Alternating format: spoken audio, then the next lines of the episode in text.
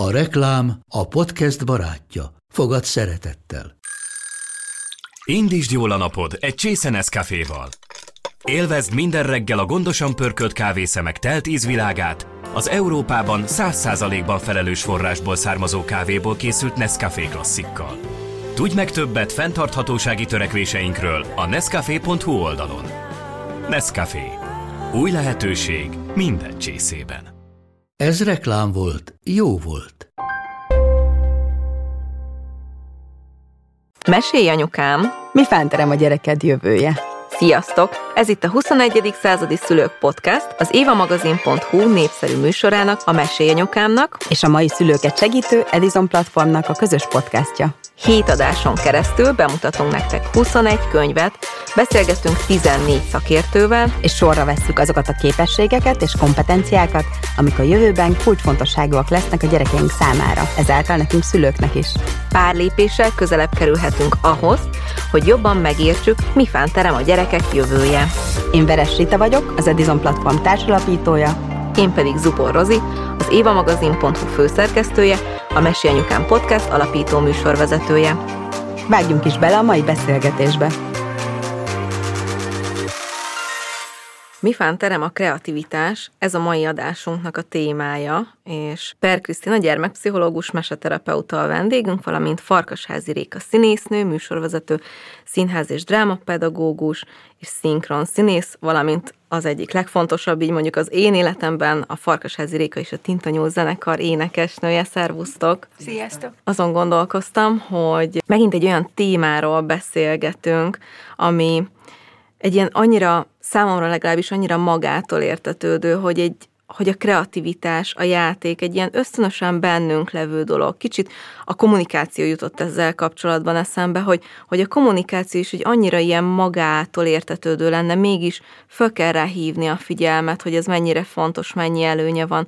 A kreativitás és a játék is egy ilyen dolog, és hogy hogy jutottunk el idáig, hogy mégis újra elő kell szedni ezt az emberek szeme elé kell tenni, a, a figyelem középpontjába kell tenni. Csak egy példa a saját életemből, hogy amikor gyereket vártam, akkor így annyira benne volt a fejembe, hogy majd nagyok lesznek, és akkor együtt babázunk, együtt legózunk, vonatozunk, építgetünk, és, és mire oda kerülnek a gyerekek, hogy ilyen korúak lesznek, addigra anya, apa elfárad, addigra annyi minden teendő lesz, hogy, olyan tudatosan kell odafigyelni arra, hogy te tényleg leüljél, és játszál velük, hogy közösen alkos velük, hogy ne fejben valahol máshol legyél, és aztán utána elkap a flow állapot, és tudod, hogy ez ilyen nagyon jó, de hogy mégis egy ilyen nagyfokú tudatosság kell ebben, hogy újra visszacsöppenjünk ehhez. Krisztina, rád vagyok így elsősorban kíváncsi, hogy hogy jutottunk el idáig, hogy erre így ennyire föl kell újra hívni a figyelmünket. A játékra gondolsz, vagy a kreativitásra? Melyikre kell Szerintem felhívni? mind a kettőre. Aha. Szóval a kreativitásról az jut eszembe, hogy nagyon elhasznált fogalom lett, vagy olyan sokat használjuk, és ettől magától értetődő, de hogy csomó dolgot nem tudunk róla, vagy így tévesen értelmezzük. Nem is minden gyerekben vagy felnőttben látunk kreativitást, azt gondoljuk, hogy ez valami különleges képesség, és azzal csak bizonyos emberek rendelkeznek. Kicsit hasonlóan szerintem a tehetség fogalomhoz, és hogy a, kreativitás azért az valahol egy alkotó képesség, és arra mondjuk minden gyerek képes, meg szerintem minden felnőtt, aki nem tudom, dolgozik, családja van, van valamilyen hobbija, mert hogy ezek mind-mind alkotói folyamatok, nem kell feltétlenül csak a magas művészetre gondolni, és hogy, hogy éppen ezért vagy valakiknek tulajdonítjuk a kreativitást, és hogyha ez ilyen kiváltságos embereknek a sajátja, akkor vagy az vele való bánásmódról is ezt gondoljuk, és ettől szerintem egyszerre lesz távoli, és így nehezen tudunk hozzá kapcsolódni. Ezt látom így talán az oktatásban is, hogy a, Szóval, hogy valahogy ez így nincs benne az oktatási folyamatba, vagy akár az óvodai nevelésbe, feltétlenül így tudatosan, vagy csak ilyen nagyon specifikusan, akkor most kreativitást fejlesztünk, pedig a legtöbb tevékenységgel egyébként azt csináljuk. A játék meg valóban összekapcsolódik a kettő, így értem, ahogy gondoltad. Szerintem pont arról van szó, amit mondtál így a bevezetőben, hogy úgy nagyon tudatosan úgy rá kell hangolódnunk, és akkor most játszani kell vele, veszünk egy nagy levegőt, mondjuk a gyerekünkkel, és rögtön valamilyen nagy színházra gondolunk, pedig szerintem az egyik talán legfontosabb, ha lehet ilyet mondani, játék, az az, ami úgy hívja a pszichológia, hogy gyerekközpontú játék, és ez semmi más nem takar, mint ez, hogy egyszerűen lekuporodunk mellé a szőnyegre, vagy odaülünk mellé, és azt figyeljük, hogy ő mit csinál. Tehát csak jelen vagyunk az ő tevékenységében, hogy ez is egy játékforma. Nyilván, hogyha gyerek szeretne, akkor bevon minket ebbe a tevékenységbe, és mi rákapcsolódhatunk, ha van kedvünk vagy energiánk, de hogy, hogy az ugyanannyira lehet fontos a gyereknek, mint amikor valami nagyon összetett szerepjátékban veszünk vele részt. Én azt tapasztalom, hogy és nagyon sokat beszélgettünk erről annól, mikor a drámapedagógiai képzésen vettem részt. Volt egy fantasztikus tanárunk, Gabnai Katalin, és vele nagyon sokat beszélgettünk arról, hogy mennyire káros az, hogy a, a női ösztönöket azt valahogy ez a társadalom gyengíti. Márpedig az összes olyan dolog, amiről most beszéltünk, az nagyon erősen kötődik az ösztönökhöz. Tehát, hogy minden emberben ösztönösen benne van a játék szeretete, a kreativitás képessége, csak valahogy mindent olyan nagyon tudatosan akarunk csinálni, a külvilágnak megfelelve, hogy azt ki lehessen posztolni az Instagramra, hogy nézd, én legóztam most a gyerekemmel, vagy kézműves foglalkozáson vettem részt, tehát hogy igen, hogy ennél ezek sokkal... minőségi időpipa. Igen, és hogy ezek inkább hangzatos szólamok, a külvilágnak szólnak, mint sem a, a való élet. Pedig a szülői lét, az, meg egyáltalán az emberi lét az önmagában rejti a kreativitást. A tudomány ezt biztosan pontosabban fogalmazza, én abszolút ösztönösen anyaként vagy nőként tudom ezt csak alátámasztani, hogy egy, egy gyereknek nem kell sok minden ahhoz, hogy játszani tudjon. Ha a karácsonyra visszagondolunk, a legtöbb gyerek, amikor kicsi a csomagoló papírral fantasztikusan eljátszik, és egyáltalán nem érdekli, hogy mi van a dobozban, vagy nem annyira.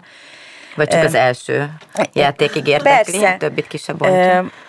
És nagyon örülök, hogy az oktatást már most szóba hoztuk így a beszélgetés elején, mert ott a drámapedagógiai képzésen szembesültem azzal, hogy, hogy a, mert hogy rengeteg pedagógus járt az én csoportomba, hogy mennyire kevés eszköz áll rendelkezésre az átlagos iskolákban arra, hogy a gyerekekkel megfelelően foglalkozzanak. A drámapedagógia pedig pont ezt a két dolgot nagyon erősen rejti magában, a kreativitást és a játék örömét, meg mivel létét. Úgyhogy én nagyon szomorú vagyok, hogy, hogy ma Magyarországon a, a drámapedagógiát azt szinte teljesen kiirtották a, az óvó és tanítóképző intézményekből, pedig nagyon fontos lenne. És akkor még ennél még fontosabb lenne, hogy hagyjuk azt, hogy a nők nem tudom, higgyék el, hogy ők nagyon jól el tudják szórakoztatni a gyerekeiket, és képességük van arra, hogy önfeledten játszanak, hiszen tudnak. Nem kell megfelelni semminek, csak a játék örömének, lekuporodni a gyerek mellé, és úgy lenni az önfeledtség, amit mondtál, az egy azt hogy nagyon fontos szó a játékban, hogyha jól gondolom, hogy amikor valóban, tehát nem a tudatosan elkezdünk milyen legóvárat, hogyan építünk, és abban okosan hogyan tudunk benne lenni, és a megfelelő kérdéseket föltenni, hogy mit tanultunk ebből a helyzetből, hogy ez az önfeledtség, ez, ez egy fontos része a játéknak, ugye, Kriszti, hogy ez ennek az elmerülés, vagy akár egy flow állapot, amiben nagyon sok minden szányra kell, a mintafelismerő képesség, a gondolkodásunk, a, az öröm faktorok megérkeznek bennünk. Hát persze, nagyon fontos, csak nem mindig tudunk önfelettek lenni. Szóval így, így végig gondolva, hogy hogy esik haza a munkából egy anyuka, apuka, vagy akinek a gyerekével kéne még minőségi időt töltenie, ha nem is 20 percet, de mondjuk 9-et, szóval, hogy ez egy szerintem nagyon nehéz, és hogy annyiban viszont segíthet a tudatosság, hogyha beleeresztjük magunkat a helyzetbe, akkor majd lehet, hogy az elején döcög a dolog, de akkor majd fel tudunk oldódni benne, mert hogy jön egy olyan tapasztalás, mert szerintem a játék arra is jó, hogy a gyerekünkről jön egy olyan tapasztalás, meg nyilván saját magunkról ezáltal, ami aztán lehet, hogy magát a folyamatot tovább viszi. Meg azt is gondolom, hogy ez a műsor is ugye arról szól, hogy mennyire fontos a játék, meg játszunk a gyerekkel, és akkor most megint frusztráljuk a szülőket azzal, szorongassuk, hogy bezzeg ki az, aki nem játszik eleget a gyerekével. Szóval, hogy nyilván tök fontos a játék, de azt is fel kell ismerni, amikor nem vagyunk rá alkalmasak. Hoztál te is saját példát, hozok én is, tehát, hogy akkor, amikor három óvodás jön zsinórba hozzám, akkor hazafelé tolom a biciklit, hogy minél később érjek haza, és lehetőleg minél kevesebb időm legyen arra, hogy még a gyerekekkel nagyon összehangoltan kelljen játszani, és már azért ezeket tudják, meg megtanulták szegények, ez a sorsuk.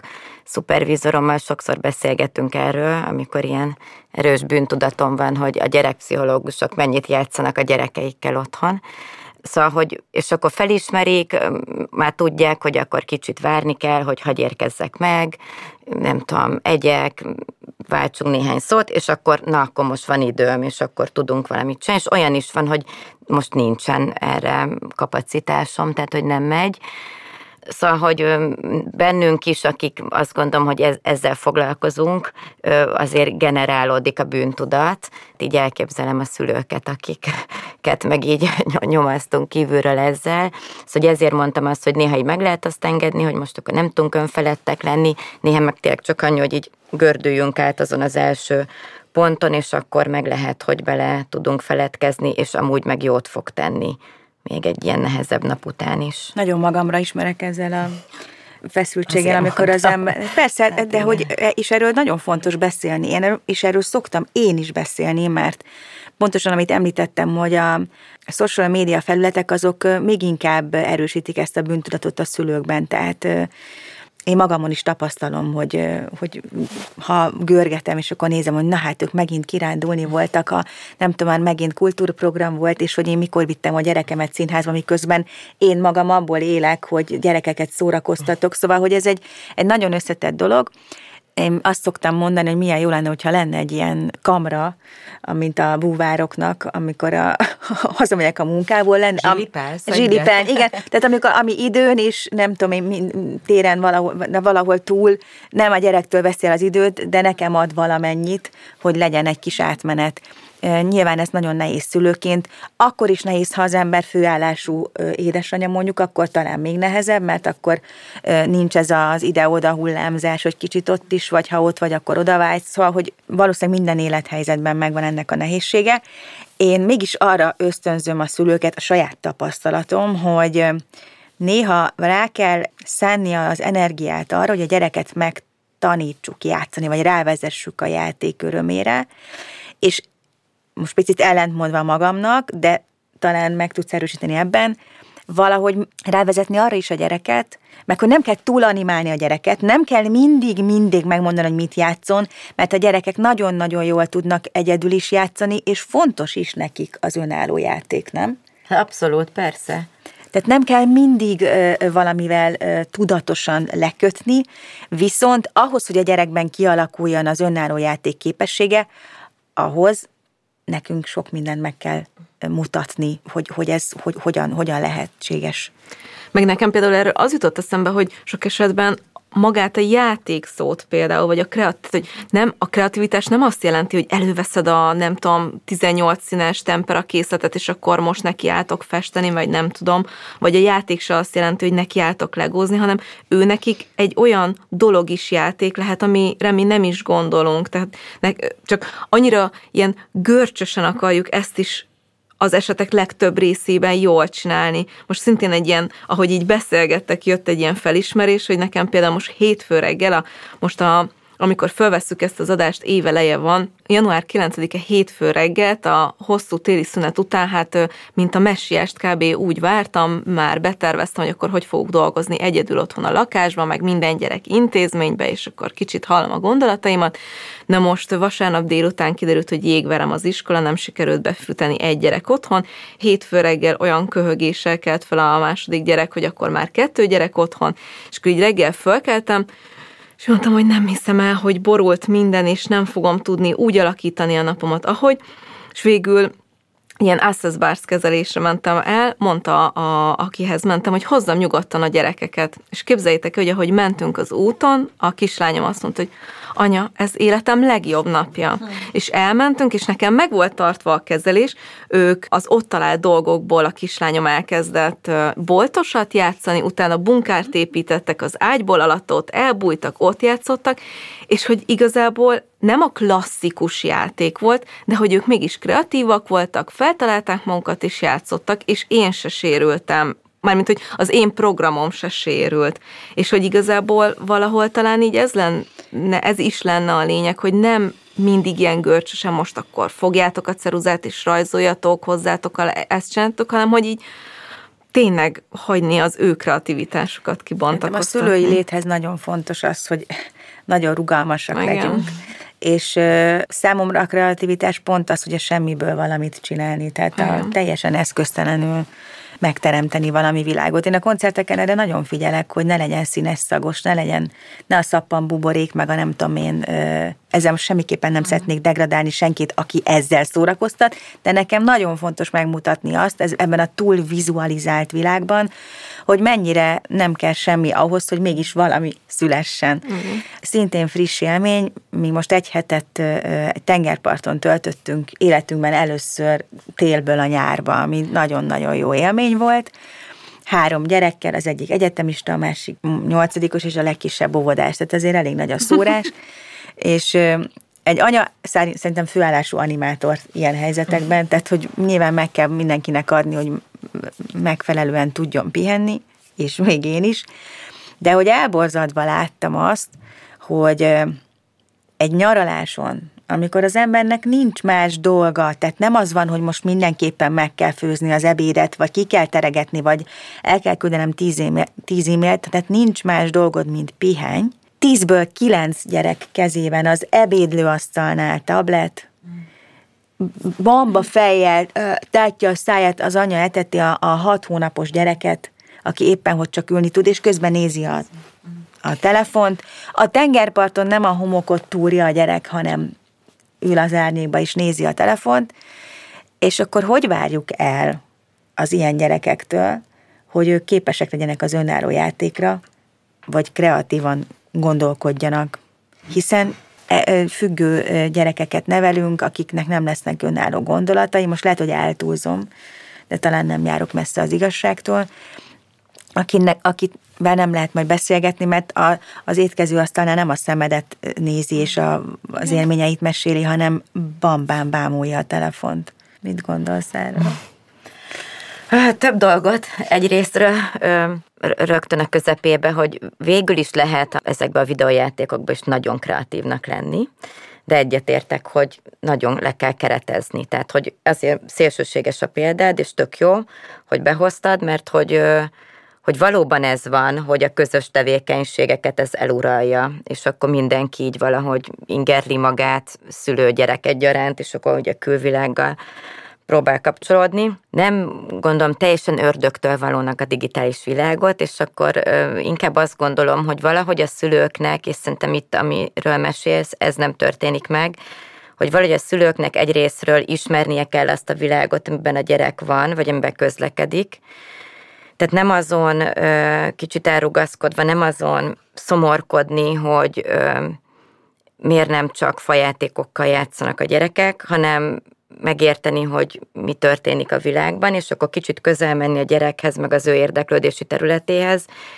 időzni benne, és akkor onnan így együtt akár kijönni. Tehát, hogy arra gondolok, hogy ha megismeri, akkor, tehát, hogy az is lehet, hogy ő meg tudom én, a kamasz néz egy videoklipet, és én oda huppanok mellé, és akkor mutasd meg, megnézem, kitárgyaljuk, na és akkor most ebédelünk, és akkor viszont nincs telefon.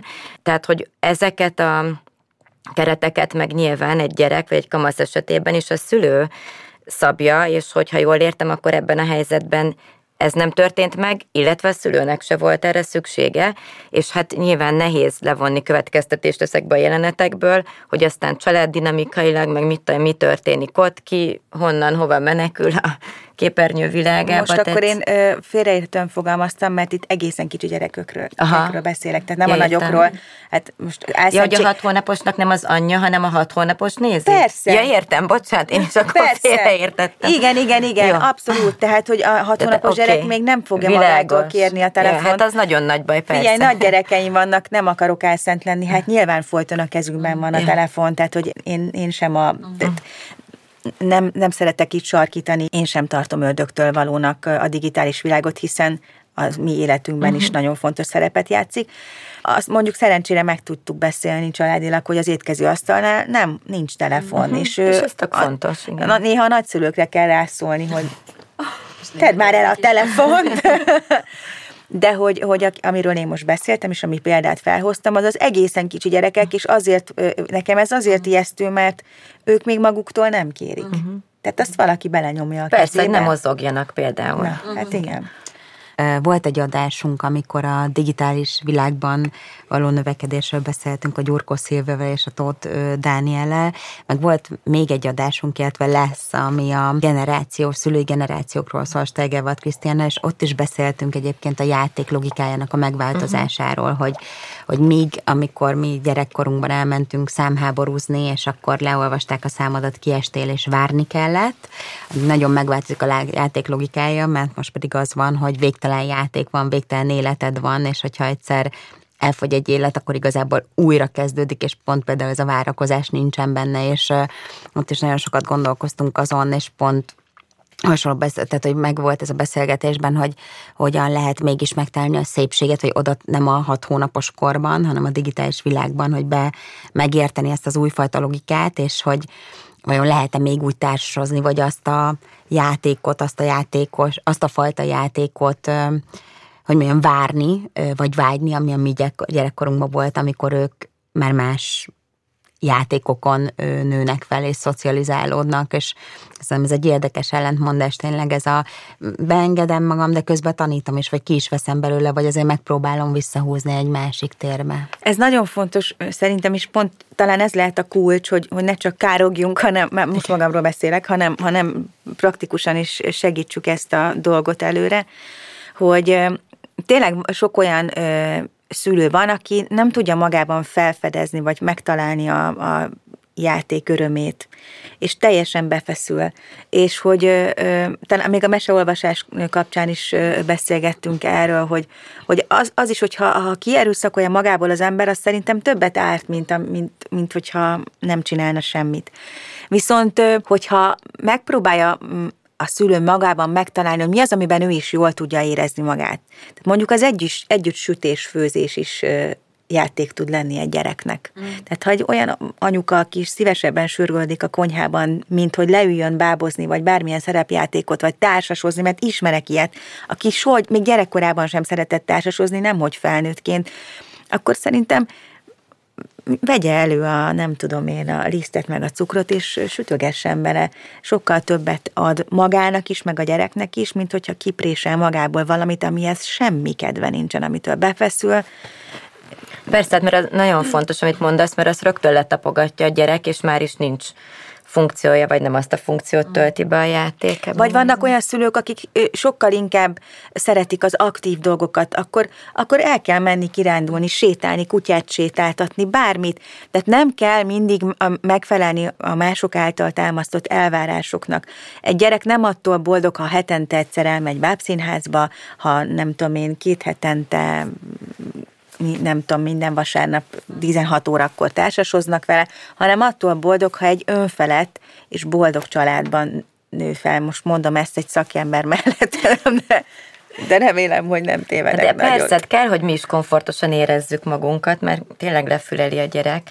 Ha már így a játékról beszélünk, hogy az nekem, mert tök jók ezek a tevékenységek, amiket mondasz, hogy valóban van valamilyen vagy nem tudom, tudásbeli hiány, vagy valami nagy dolgot várunk a játéktól, tehát azt gondoljuk, hogy ez tényleg valamilyen nagy csinadratta, és hogy, hogy talán, a, amit én gondolok, amikor például a gyerek azt mondja, hogy gyere játsz velem, akkor legkevésbé a játszótérre szeretne menni, akkor leginkább valami interakcióba akar kerülni velem, szóval hogy valahogy kapcsolódni próbál hozzám. És hogyha csak annyit csinálok, hogy így rábízom magam szülőként, és azt mondom, hogy oké, okay, játszunk, mit játszunk, te mit szeretnél játszani, és akkor elmondja, hogy ő ezt szeretne, jó, én mit csináljak, tehát, hogy egyszerűen lekövettem, amit ő szeretne játszani, ad a kezembe figurát, nem kell nagyon kreatívnak lenni, hogy a témánál maradjunk, egyszerűen meg kell kérdezni a gyereket, és mit mond a figura, és most mit csinál, és most mit fog csinálni, és akkor lehet, hogy ez egy idő után azt gondolja szülő, hogy ez unalmas, mert ő majd inkább ő akarja kitálni, hogy hogy legyen, hogy ez is nagyon fontos, mert ahogy már az elején is beszéltünk erről, hogy nem véletlenül hoz egy témát egy gyerek, mint hogy nem véletlenül választ egy mesét századszor is, hogy azt akarja hallani, és ugyanígy akar játszani is egy gyerek, hogy megmondja, hogy ő mit szeretne. Mondok egy példát, nagyon szépen lehet látni, ugye a pszichológusok, gyerekpszichológusok játékterápiával is dolgoznak, de hogy mindig, amikor a szülőkkel beszélgetünk, akkor én is meg szoktam kérdezni, mit játszanak, mit szeret a gyerek játszani, és nagyon szépen leképezi egyébként vagy az életkori sajátosságot, vagy esetleg a problematikát, de mondjuk most az életkori sajátosságnál maradva, mondjuk egy szeparációs, szorongós időszakban lévő gyerek, az mit tudom én, mondjuk a másfél-két évesek tök szeretik ezeket a kukucs játékokat, és elbújjunk, meg a függöny mögött bújkál, meg ilyesmi. Hát ugye mi történik, hogy a bujocska egy tipikusan egy ilyen, úgy is szoktuk hívni, szeparációs játék, hogy a bujocskában az történik, ami az életben neki esetleg aggodalmat okoz, és akkor azt csinálja, hogy a játékban éli meg azt, amit a valóságban is amúgy megél, de a játékban ez fel is oldódik, mert igazából az történik, hogy aztán összetalálkoznak, és ott van egy ilyen feszültséglevezetés, mert ez is a játék funkciója, de közben van egy megoldás is, meg még így nevetgélünk is közben. Olyan gyerekeknél kicsit tovább megyek, ahol ez kifejezetten probléma, mondjuk későbbi életkorban, beszoktatási időszakban, mondjuk egy ovisnál, akár iskolakezdésnél, ilyesmi, ott például szoktam javasolni, hogy bujocskázzanak, és akkor így lehet emelni a tétet, mit tudom én, erdőben, félhomályban a lakásban, vagy nem tudom, szóval, hogy, hogy azok, amik nehézségek, vagy életkorilag esetleg ilyen szükségletek, azokat nagyon szépen be lehet terelni a játékba. És hogy ahhoz viszont muszáj interakcióba kerülnünk, és amikor elmegyünk, és én is nagyon font, én ilyen menős vagyok amúgy, tehát hogy nekem, én menős vagyok, tehát én nagyon mennék kirándulni, meg mit tudom én, mindig valahova, és hogy nekem így nagyon rá kell venni magamat, hogy így akkor legyen olyan nap például a hétvégébe, amikor így otthon vagyunk, és akkor kicsit így hagyjuk így folyni az időt, és hogy, hogy, hogy azokra a tevékenységekre is időt szánni, mert hogyha kifelé megyünk, színházba, vagy játszótér, vagy ilyesmi, mondjuk a játszótér nem annyira, de mondjuk a színház, mozi az tipikusan ilyen, még a játszóház is határeset, mert ott meg szélnek keresztjük a gyereket, tehát hogy, hogy ott ugye valamire figyelünk, igaz, hogy mindannyian, és utána meg lehet osztani az élményt, ez tök jó, de hogy ez egy másik fajta együttlét, és hogy szerintem mindegyikre szükségünk van, és hogy talán nem tudom mennyire jutnak el így a mai családok gyerekkel színházba, én néha azt tapasztalom, hogy így, így egyáltalán, vagy az nem tudom kiknek a kiváltsága, hogy színházba járjanak. Én rettetesen szeretem, és egészen picikortól én csöcsömő színházba is jártunk, mert hogy tök fontos, meg egy nagyon másfajta mondjuk úgy, hogy ilyen időtöltés a gyereknek is, meg a szülőnek is, meg hát nyilván én is ki akarok kapcsolódni, és hát ha mással nem, akkor valami gyerekdarabban, mondjuk tök jó, mert most már nőnek, és majd jönnek a kamasz darabok, szóval, hogy öm, kicsit így lehet öm, majd velük együtt lépdelni, de hogy szerintem fontos ez a fajta mm. egymásra figyelés is. Egyébként eszembe jutott a színházról, már, már régóta bennem van ez a kérdés Réka felét, hogy nagyon tetszett, amikor mondtad, hogy a Tintanyú koncertek direkt nincsenek túl, tehát nem ez a lényeg benne, hogy elmondod esetleg egy ilyen kedvenc élményedet, hogy ami nagyon benned, vagy nagyon, amit nagyon szeretsz, ami ilyenkor megtörténik, vagy amit tapasztalsz, vagy és akár lehet egy konkrét dolog, hogy egy, egy tényleg, és mondom, nagyon tetszik az, amit mondtál mellé, hogy ez nem arról szól, hogy mellette van-e lézeres kivetítő, és tűzijáték, és buborék fújó-e. Amit a legjobban szeretek ebben a műfajban, hogy, hogy minden koncert teljesen más. Megvan a dalok sorrendje természetesen, tehát van egy setlist, van egy nagy, ö, nagyobb váz a fejemben, ami mentén ö, nagyjából végig megyünk, és ezért volt nekem nagyon-nagyon fontos, hogy el végezhettem a drámapedagógia képzést. Rengeteg eszközt és rengeteg tudást kaptam ahhoz, hogy, hogy én bátran kiálljak a gyakorlatilag védőháló nélkül, mert soha nem lehet tudni, hogy mi történik egy ilyen gyerekkoncerten. Vagy legalábbis én azt hiszem, hogy azzal tudunk mi a legtöbbet adni a gyerekeknek, hogy ők valóban részesei ennek uh-huh. az egész élménynek. És ráadásul, ahogy haladunk előre, és ahogy a közönségünk is egyre inkább megismer bennünket, azt tapasztalom, hogy a szülők erre nagyon egyre nyitottabbak. Eleinte nagyon sokszor éreztem azt, hogy szoronganak a szülők, és nem is nagyon mertem őket bevonni, mert én magam is éreztem azt a hogy nem áll, most tényleg föl kell állni, és nekem. Tehát, hogy ezt, én ezt nem akartam er, kierőszakolni, de hogy kezdenek feloldódni a szülők. És kezd, kezdem érezni azt is, hogy hogy ha, ha mondjuk egy, egy anyuka vagy egy apuka elmeri engedni az összes gátlását, és bohóckodik a gyerekkel együtt, és ugrabugrál ott a színpad előtt, akkor három másik nem bögdösi egymást, hogy nézd, nem ilyen idióta, hanem, hanem hozza magával, mert ez is nagyon sajnos ö, tipikus ö, viselkedés volt. Ma már ez szerintem változik, ennek nagyon-nagyon örülök. Most a legutóbbi konkrét példa, hogy a társasjáték a, a koncertünk témája most, hiszen nemrég uh-huh. jelent meg a könyv, meg a lemez, aminek ez a címe. Úgyhogy a játék témát eléggé ö, körbejártam az elmúlt másfél-két évben. Ebből születtek a mesék is és a dalok is. És az egész koncert ö, úgy van felépítve, hogy tulajdonképpen közösen játszunk, elindulunk egy képzeletbeli játéktáblán, és aztán elérünk a célba, ahol fogalmunk sincs, hogy mi a nyeremény, vagy hogy miért, mi, miért küzdöttünk, és hogy én ezt sosem mond, még ki se találtam, de a gyerekek mindig megmondják a végén, hogy nekik mi volt az, ami, a, ami a cél. És ugye, ugye még egy konkrét dolgot mondjak, amivel igazoljam azt, hogy nekik tényleg semmi nem kell ahhoz, hogy belevonjuk őket egy képzeletbeli világba. Azt találtam ki, hogy két dal között dobókockával dobunk, és ahányat dobunk, annyit ugrunk, futunk, lépünk, nem tudom én, tyúklépés, óriás lépés, bár ami, ami éppen eszembe jut. Nyilván nagyon függ a korosztálytól, vagy attól, hogy éppen állnak a gyerekek, vagy ülnek, tehát ezt sem lehet előre megírni. És rendeltem az interneten egy hatalmas nagy dobókockát, ami majd milyen jó lesz egy ilyen felfújható, majd azt eldobom, megmondják, hogy mennyi, és és akkor majd annyit lépünk.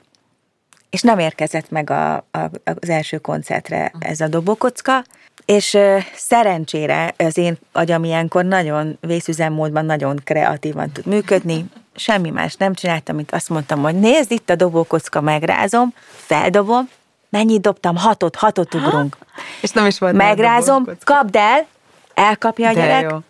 megrázza, feldobja, és azt mondja, hogy öt és ez működik az ekkora gyereknél, működik a negyedik osztályos gyereknél is.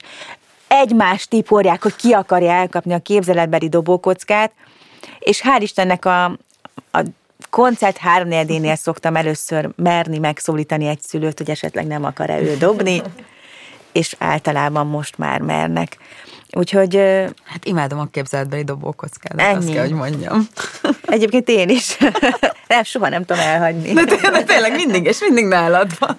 És hogy visszakapcsolódjak egy pár perccel ezelőtti részhez, mi decemberben voltunk itt Óbudán a koncerteteken, és az én gyerekeim ugy, szerintem ugyanolyan tátott szájjal nézték a te koncertedet, ami tényleg nem lézersó meg minden, csak egyszerűen de szerintem én is tátott szájjal néztem, mert hogy, hogy egyszerűen valami olyan milliót tudtok ott teremteni, biztos azért szerintem a, a, a zseniális dalok is hozzátesznek ehhez, de szóval, hogy ugyanolyan tátott szájjal lehet egy tintanyú koncertet is nézni. Meg szerintem ez a, tehát, hogy az, a, a gyereket aktívvá teszi az, hogyha az ő képzeletére, Igen. meg fantáziájára támaszkodunk, és hogy nem tesszük oda az arcukba azt a képi világot, hanem rájuk van bízva, és akkor ők viszont belegyalogolnak.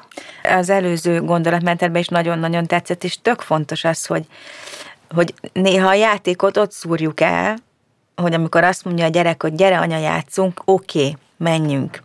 Hogy akkor... Ezzel a hangsúlyjal, Igen, hogy, hogy akkor hogy nem az van, amit ő akar, hanem akkor elkezdjük irányítani. Igen.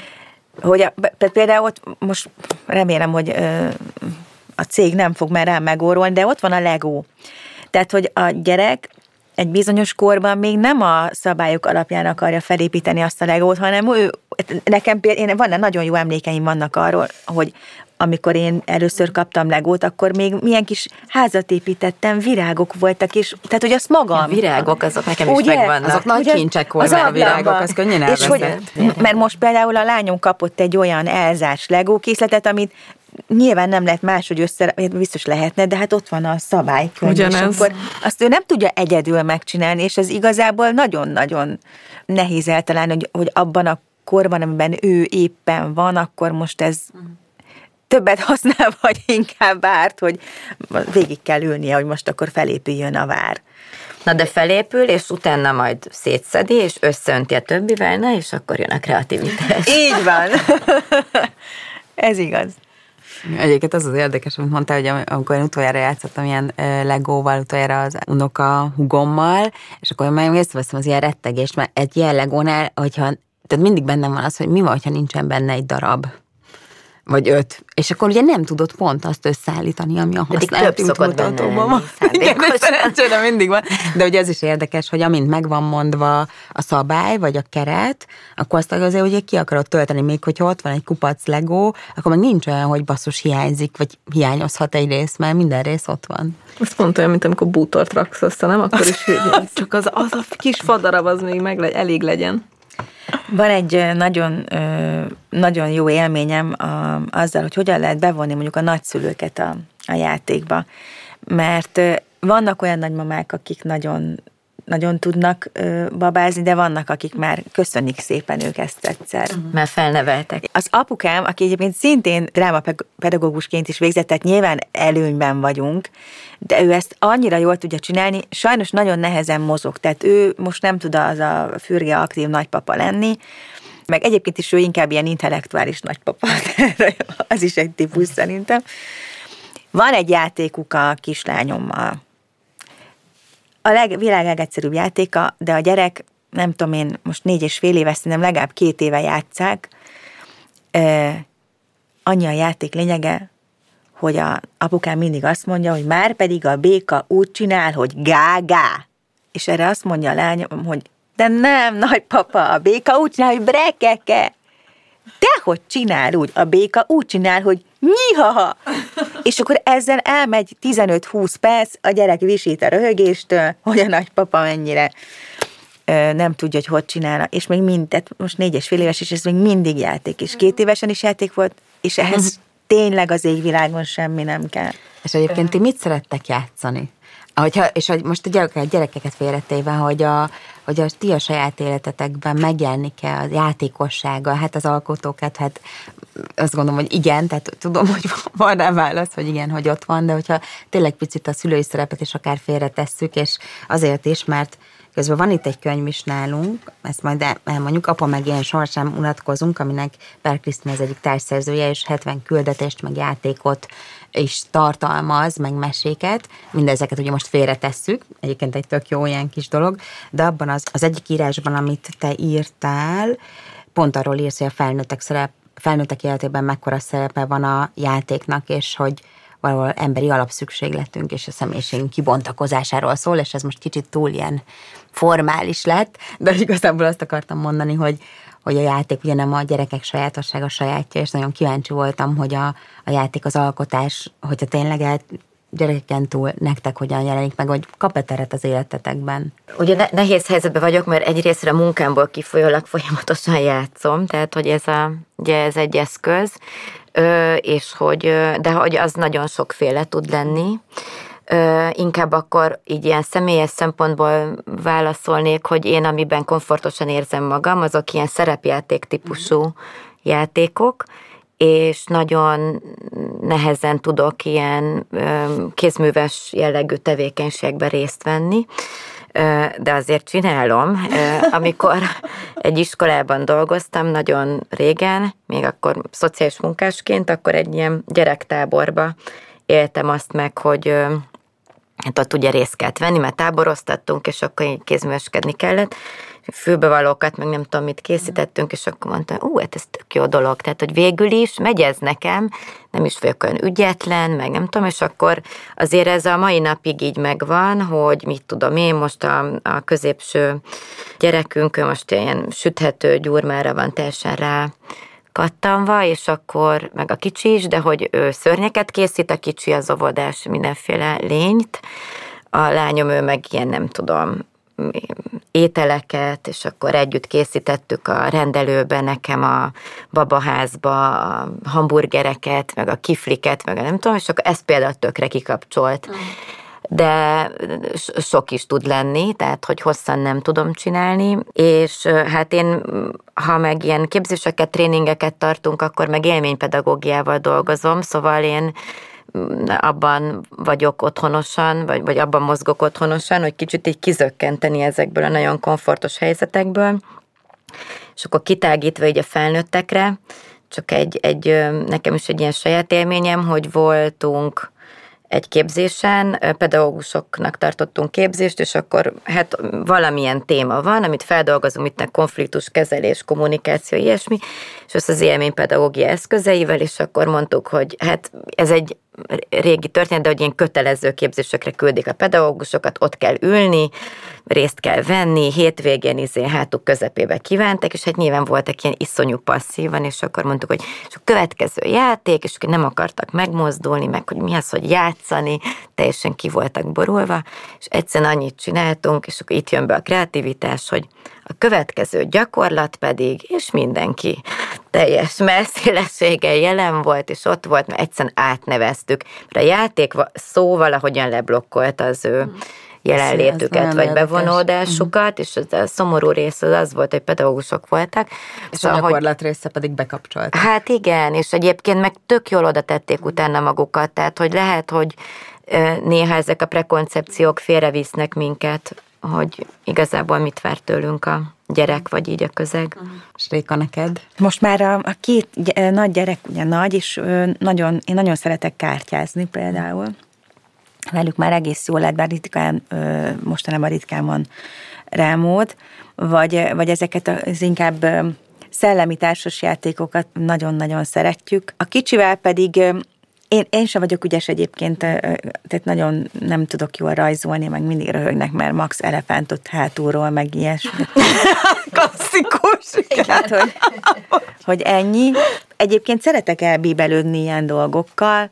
Nem tudom én, a, a egyik legszórakoztatóbb dolog, amit a, a Tamarával csináltunk, találtam ilyen csillámos, kicsit ilyen szivatszerű, hatalmas nagy, mindenféle színű anyagokat, és koronát gyártottunk neki, és minden tiszta csillám volt, de ő annyira boldog volt, mert tulajdonképpen egy arany, mindenféle színű gyémántokkal kirakott koronát gyártottunk, amit én meglepően nagyon élveztem. De, hogy, hogy ilyesmi. Néha rám jön, és akkor kötögetni szeretek, de nem vagyok nagyon ügyes, csak el, tehát, hogy jó, jó, jól lelazít, vagy, vagy elfoglal.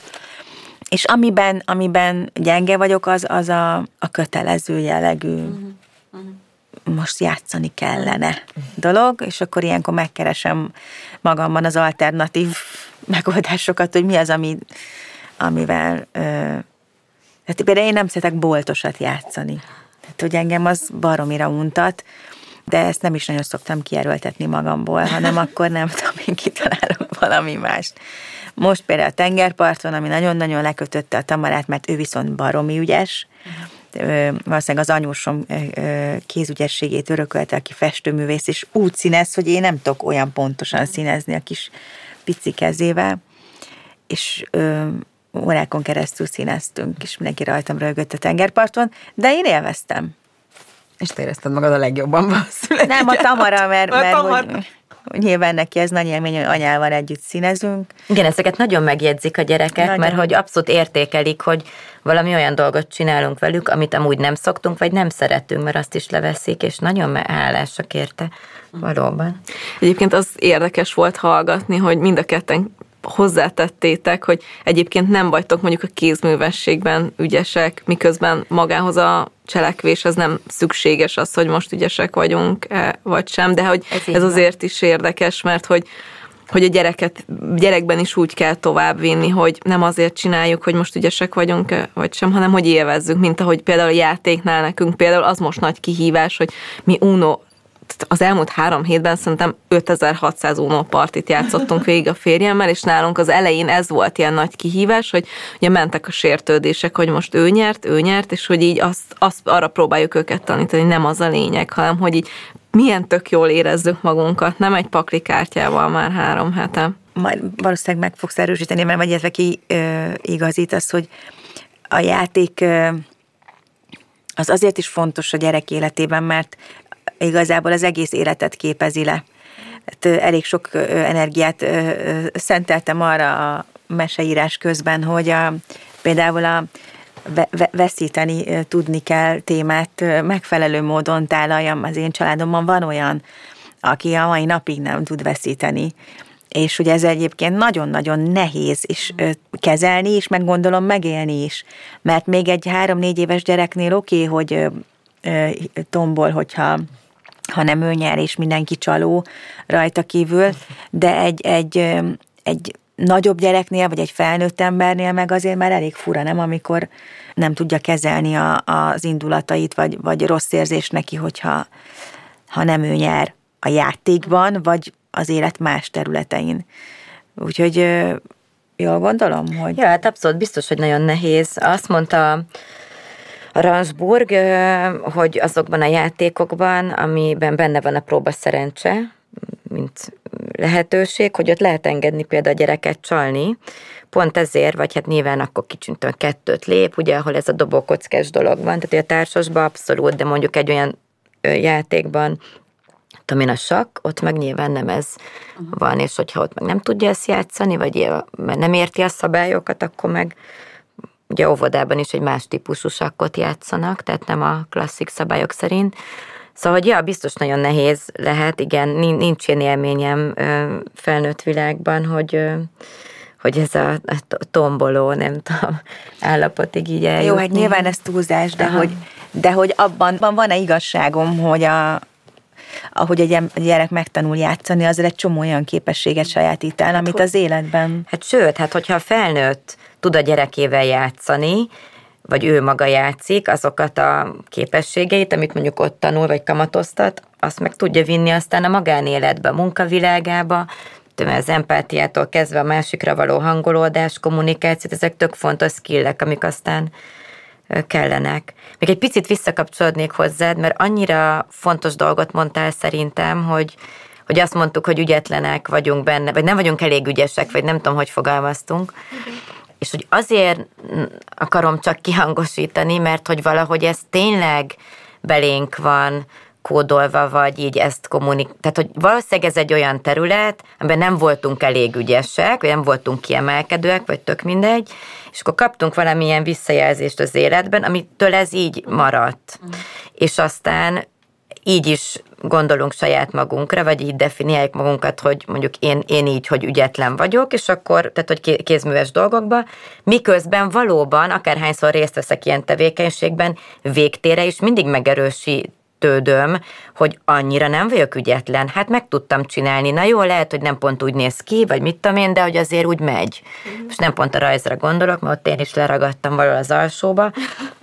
De hogy, hogy mennyire fontos a, a pedagógia, vagy a szülői attitűd ezekben a helyzetekben, hogy mit erősítünk meg a gyerekben, és mi az, ami aztán fennmarad, hogy ő ezt felül tudja írni, hogy ö, azt, amit én aztán a saját gyerekemnek kommunikálok ezzel kapcsolatban, azzal is ugye mintát nyújtok neki. Tehát, hogy á, nem kézműveskedünk, mert tudod, anya ügyetlen, és akkor, és egy kicsit szenzitívebb gyerek már ráérez, és akkor mondja, hogy nem is vagy olyan ügyetlen, tök ügyes, amit csináltál, és nem tudom, majd kamaszkorban nyilván cikizni fog miatta, szóval, de hogy hozzák ezeket a tehát, hogy ők is abszolút észreveszik, és hogy, hogy kicsit így a kreativitáshoz, meg a tehetséghez is visszakapcsolódva, hogy valahogy, nekem nagyon összekapcsolódik a fejemben azzal, amit mondtál, hogy a tehetségről is azt gondoltuk, hogy na, akkor azt így fel kell fedezni valakibe, azt így meg kell látni, azokat a gyerekeket ki kell válogatni, és majd azok, azoknak a tehetségét kell gondozni. És hogy ez szerintem, legalábbis nem csak én gondolom így, hanem az ezzel foglalkozok, a Gyarmat Évával az élen, hogy egy teljesen másik platformra kell helyezni az egyetlen az erről való gondolkodást. Tehát, hogy pont, hogy mindenkit kell fejleszteni, és mindenkinek a kreativitását be kell indítani, és nincs olyan, hogy vannak gyerekek, akik valamiben ügyesek, és a többi gyerek meg nem ügyes, hanem az van, hogy egyszer lehetőséget kell biztosítani a gyerekeknek arra, hogy kipróbálják magukat helyzetekbe, bele kell tenni a gyerekeket helyzetekbe, ami csomó mindenről beszéltünk, el kell vinni színházba, játszótérre, otthon kell játszani, ezt próbálja ki, azt semmi baj nincs azzal, hogyha abba hagyja a sporttevékenységet, vagy már nem jár a nem tudom, tánckörbe, vagy akármi. Tehát egyszerűen hogy sok dolgot kipróbáljon, és hogy nem nagyon korán elkezdeni nyomni valami felé, mert valószínűleg a tehetség az meg fog mutatkozni, tehát azt látjuk, hogy iszonyan elmélyül valamiben, és abba így a végletekig képes elmenni, vagy nem tudom, rosszul érzi magát, ha azt a tevékenységet nem űzheti, és akkor ugye a szemfüles szülő észreveszi, és akkor mondja, na jó, tök ügyes táncba, rajzba, énekben, és akkor nyomja abba az irányba, amiből meg így megyünk át egy ilyen teljesítményorientált őrületbe, ami biztos nem fogja támogatni se a kreativitását, se a tehetségének a kibontakozását, és hogy egyszerűen csak békén kell őket hagyni, és hogy egy kicsit így hagy tevékenykedhessenek, tehát hogy mindenkiben lehet valamit találni, és aztán úgyis a tehetség utat tör nyilván olyan formában, ahogyan az majd szeretne, de hogyha nem olyan környezeti feltételeket biztosítunk, ami ezt megtámogatja, akkor el lehet kaszálni nagyon korán. Igen, csak sajnos nem mindig a mi ö, hatáskörünk. Ez így van. Tehát, hogy ö, nekem Sőt, konkrét igen. élményem van, a, és tök jó, hogy behoztad ezt a sportot, meg a táncot, mind a kettővel kapcsolatban, hogy ö, hogy egyszerűen ö, valahogy olyan a rendszer ma Magyarországon, hogy nem lehet elkerülni ezt az állandó versengést. És hogy hiába akarod a gyerekedet pusztán a, a sport öröméért, vagy a társaságért, mm. vagy, vagy azért, hogy, hogy nem tudom én, ö, egy olyan ö, ö, hobbija legyen, vagy egy olyan ö, szórakozása, amiben ő valóban jól érzi magát, mindig ott van a, a, az a, a görcs, hogy bekerülni, kezdőbe lenni, elég, elég gyorsa, elég ügyese, vagy például a lányomnak a tánc egész kicsi koraótól kezdve járt táncolni, tök nehéz úgy beszélni róla, hogy kicsit virágnyelven véletlenül sem szeretnék senkit megbántani, de szerintem nagyon tanulságos, mert nagyon-nagyon jó mozgású gyerekről beszélünk, akinek ráadásul muzikális is, tehát az egész közeg nagyon-nagyon jól állt, nagyon csak az alkata nem. De eljött a pont, amikor megkapta a megjegyzéseket rá, mm. és hiába kérdeztem vissza, hogy tehát nem elég az, hogy szereti csinálni, hogy, hogy senki nem gondolja, hogy majd valami művész lesz belőle, hanem, hanem csak szereti. Hát miért? És hogy ez addig ment el, amíg elvágólag is teljesen hátat fordított annak, amit egyébként... Tehát nem lett volna jó, ha van még egy olyan lány, aki majd később szeret elmenni hmm. egy operát megnézni, mert az a közeg jól esik neki, mert abban nőtt fel, vagy hogy, hogy ezek viszont uh-huh. tök szomorú dolgok, mert yeah. itt, itt nem, én, nem én tereltem rossz irányba, nem én ö, szabtam a rossz feltételeket, hanem ki voltam szolgáltatva. Hát és ez egy életre beleég, Abszolút. és bor, borzasztóan cipeli magával. Ez, ez nálunk teljes mértékben így történt, és azt sem gondolom, hogy a másik oldalról rossz szándék vezérelte. De mindenképpen Csak egy más attitűd. pedagógiai húzás. Ö, egy másik attitűd, egy, egy, egy Világos. a művész ö, ö, létfelüli attitűd, ami, ami szerintem nem minden esetben kellene, hogy így legyen. Tehát be kéne látnunk azt, hogy amit te mondasz, hogy mindenkiben benne van a képesség, és nem kell mindenkiből kisajtolni a maximumot, hanem hagyni azt, hogy élvezze, hiszen annál nagyobb öröm nem lehet egy pedagógusnak, mint hogy egy bármilyen alkatú ember élvezi, amit csinál, nem? Nekem a film imád focizni, de onnantól, hogy az van, hogy elkezdtünk meccsre járni, és akkor megnyertük-e a meccset, véletlenül miatta ment be egy gól, és akkor rögtön megszólják, hogy miért nem volt, és ez rögtön már neki egy rossz élmény lesz, és már nem akar focizni, nem akar menni, miközben a legjobban szereti a világon a focizást, de hogy pont azt veszik el tőle az egésznek az élvezetét. Ez meg egy, bocsi, egy kicsit annyiban tovább is mennék, hogy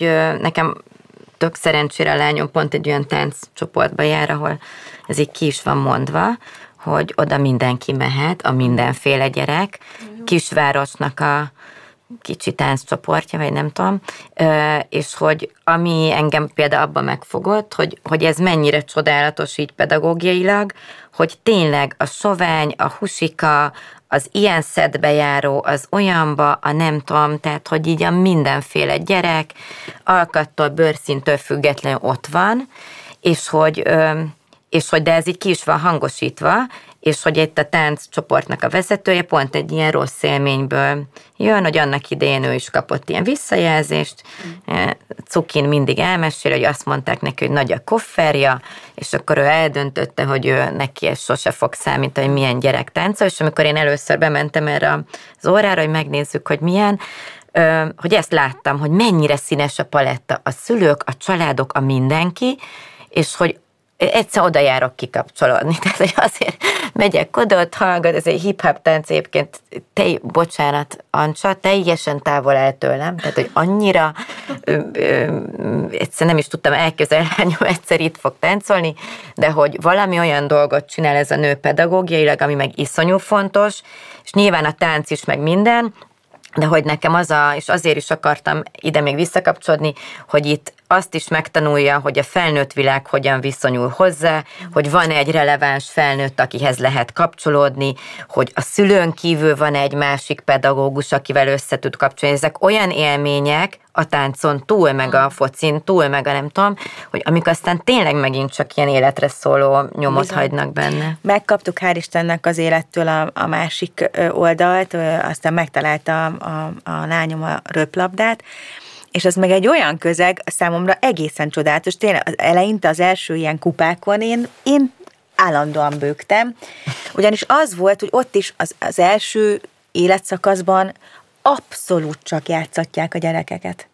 Tehát, hogy nyilván játékosan tanítgatják a, a mindenféle ütésekre, meg a, a szabályokra, de ami nagyon-nagyon tetszik, és ez az egész sportra jellemző, tehát látom, mert hogy, több, hogy az országos ilyen bajnokságokon, ahol ekkora kicsi gyerekek is ö, idáig érő hálónál ö, ö, röpiznek, hogy megtanítják őket arra, hogy hogyan szurkoljanak egymásnak, tehát olyan kis szlogenek és rigmusok vannak, és olyan szertartások, amik tök fontosak a gyerekeknek, mert nem tudom én, tehát hogy ahogy megünneplik egymást, ahogy egy, egy, egy nyert szettnél, ahogy, vagy ahogy a, az edző, és ez is majdnem minden csapatnál ugyanúgy van, nem tudom én, a meccsek végén meg elején lepacsizik a gyerekekkel, vagy ahogy a csapatok egymással, ennek mind van egy ilyen szertartása, és ettől valahogy van egy, nem is tudom, elkezdik tisztelni is egymást,